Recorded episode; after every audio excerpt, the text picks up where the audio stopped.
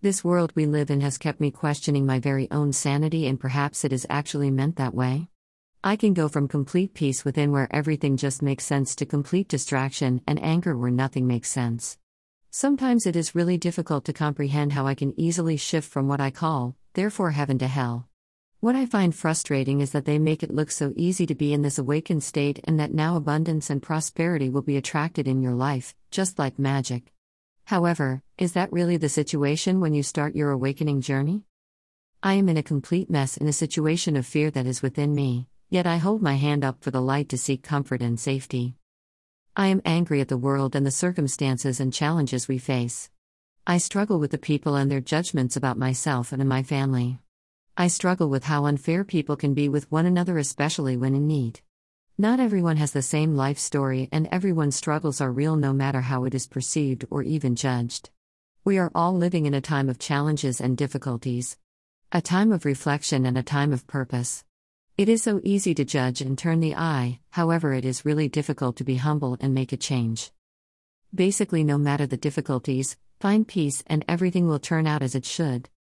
I find that easily said than done at times especially for those who have no food to eat, or for those who struggle with eviction due to financial struggles, or for those who have a terminal illness, or have lost a loved one.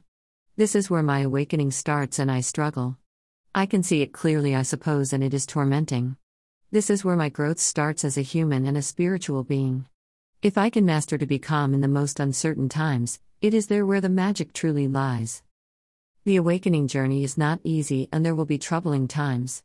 There will be times where you feel so lost and sad within, and there will be times where you will find peace. There will be times where everything is going to make sense, and you will see how each piece of a puzzle just makes a whole picture. Each piece of a parcel that represents your spiritual growth. This absolutely explains everything. Therefore, if you are struggling and things in life are difficult, know that you are not alone.